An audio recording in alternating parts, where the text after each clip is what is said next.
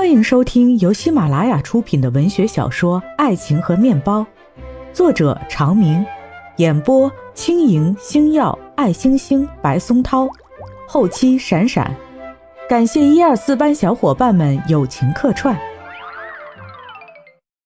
第12集，陈美诗和平兰面面相觑，都不知说什么好。楚萧气的走过去走过来，中间又踹了一次碗柜。吴慧把菜焖上，走出厨房，三个女孩只好都跟了出来，又坐回沙发。吴慧喝了口水说，去年春节大年初三去我家，我爸说打麻将3缺1，让扎毅陪着打2圈，他不同意。我想着一年难得回去一次，把他叫到屋外商量着让他打，他还是不同意。我就说了句，你做人怎么这么差，伸手就扇了我2个耳光，把我踹倒在雪地里，自己开上车走了。楚萧说，那你呢？吴慧又捋了捋头发，我能怎么办？自己回家呗。前天我弟弟要来，我说把车拿给我开，我带弟弟到处转转。结果昨天去车库，车没在，我问他，他说带芳芳上补习班，又给他买了些东西。我就说，你跟你儿子合起伙来糊弄我，老子是坏根，小子是坏种，让你大儿子也跟他亲妈过去吧。马上又动了气，一阵拳打脚踢，我哼都没哼一声。可能也是我的话说重了。楚萧说，那也不能下这么重的手啊。平兰点点头，不管怎么样，男人都不应该打女人。陈美诗说，这么说你们不相爱了？不爱了何必还在一起呢？谈恋爱和结婚过日子是2码事儿，不是像你们想的那么简单。反正他打你，你就不应该再跟他一起生活。吴慧又喝了一口水，我跟他刚结婚没2个月就怀上了，他说有2个孩子不想再要，让我去医院打掉。后来1年间就打了3、4胎，我就上环，结果引发了妇科病，又取下来，又再怀上，再打开。之后他让我把卵巢切除了。我现在没有生育能力，再嫁人肯定嫁不出去，要出去工作，我也不知道自己能做什么。唉，就这样吃穿不愁，过着吧。3个女孩听得面红耳赤，又觉得不可思议。楚萧结结巴巴的，那他可以那个吗？怎么总是你？他坚决不带套，说不爽。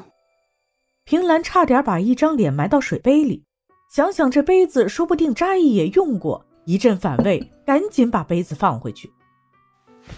他外头还有别的女人，跟前妻离婚就是因为出轨被发现了。楚萧急的，这样吃喝嫖赌抽还家暴的，你留他干嘛？赶紧离开呀！你才20岁，一辈子就真的这么过吗？刚才不是说了吗？我也没办法。要说呢，我觉得我还爱着他，有时候又恨他，比较矛盾吧。所以故意说些伤人的话气他，用恶毒的话折磨他。他虽然打我，拿我也没办法。这有什么矛盾的？离呀！吴慧，你到底怎么想的？我也不能理解。你们还太小，我是说还在校园里。除了读书学习什么都不知道，这些事情肯定理解不了。我只跟你们说一句话，以后找男人一定要擦亮眼睛，别像我找个大渣男，把自己一辈子毁了。男怕入错行，女怕嫁错郎，这是真的。3个人离开吴慧家好久，平兰还在震惊当中，一直说太可怕了，太可怕了，我不知道一个男人可以这么坏。吴慧跟我们不是一个世界的人。陈美诗说，我对婚姻更没有信心了。再说没有结婚之前怎么知道是好男还是渣男？以后我就一直谈恋爱得了，不结婚。楚萧沮丧的，真不该去，都是我喝多了，脑子秀逗了，吴慧被打得那样，竟然还爱着他，这也太变态畸形了。我开始还心疼他，同情他，后来发现这份心疼毫无意义，这是他自己的选择，我以后不想再跟他联系了。三个人都默不作声，毫无目的的在街上走。良久，楚萧好像自我开解似的，至少他吃穿不愁，是个老板娘。平兰撇撇嘴，我二表姐，大姨家的老三，嫁人的时候他妈到我家，很高兴地跟我妈说送了她一套房子，男方家还有家电，也说去了就是老板娘。结果过了几年才知道，房产证上根本没有二表姐的名字，店也是以婆婆的名义开的。她忙前忙后那么多年，所有收入跟她一点关系没有。有一次吵架，她被赶出家门，连几套衣服都不让她带，孩子也不让她看。我二表姐身无分文，把手上戴的一个镯子给卖了，换了5000块钱。到最后，到底还是只能回去。楚萧说：“你二表姐太软弱了，要是我不让他们家翻天才怪。”也不一定。我很小就看过一篇文章，作者的妈妈告诉她，经济地位决定女人的家庭地位。楚萧反驳她：“生孩子、养孩子、做家务都是女人的事儿。”还得女人出去挣钱，那要男人到底有什么用啊？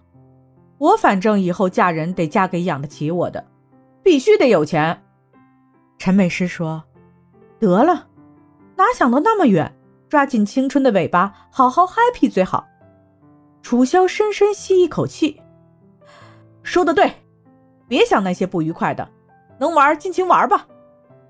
这个暑假剩下的日子，三个好朋友就相约着逛街、滑旱冰，县城周围爬爬山。楚萧还带他们去迪厅、游戏厅。平兰去了1-2次，觉得那迪厅太吵，自己又不会蹦迪跳舞，而且零花钱有限，去游戏厅打个游戏1-2关就挂了，经不住这么花，再也不去了。陈美诗一接触倒觉得好玩，隔三差五的约上楚萧往那边跑。三个人还约着洗了1次澡，那个时候的东北洗澡都在公共澡堂子，一进门就蒸汽缭绕，到前台领了钥匙就去更衣室，更衣室里一排一排的储物柜，按照钥匙上的编号找到相应的柜子，站在原地把衣服脱了放在里面，再锁上柜门。淋浴室蒸汽更浓，喷头总不够，往往要2-3个人一个喷头，赤条条，你挨着我，我挤着你。平兰跟陈美诗、楚萧共用一个喷头，她顶着一脑袋泡沫正在洗头。楚萧捅捅她的胸部，哼，好像没有长出翅膀的小鸟。平兰偏过身子，不小心蹭上了陈美诗高耸的胸部，她赶紧挪了挪，又挤到楚萧的屁股。